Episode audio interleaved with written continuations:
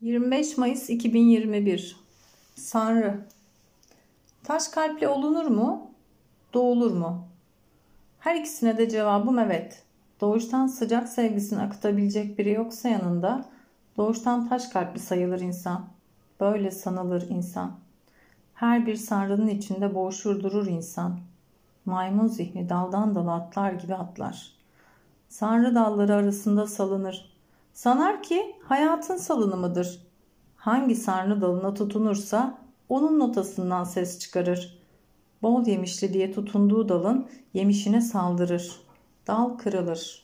Sanar ki dalın güçsüzlüğünden kırıldı. Oysa açlıkla saldırdığı dal şiddetten kırılmıştır. Hiç kırılmamış gibi güçsüzlüğünü hatırlamak istemez insan. Çoğu zaman itici gücüdür güçsüzlüğü. Bilmez insan.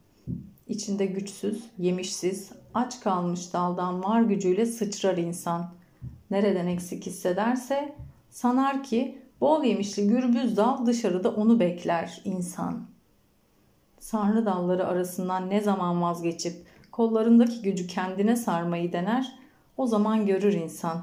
Dışarıdaki çiçeğin dokusu gelir eline yumuşacık kadife. Dokunduğu her taşın eşsiz formu kendinde. Taş kalpli olabilir insan.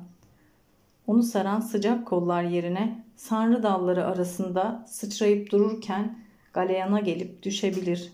Bir ömrü hezeyan içinde harcayabilir insan.''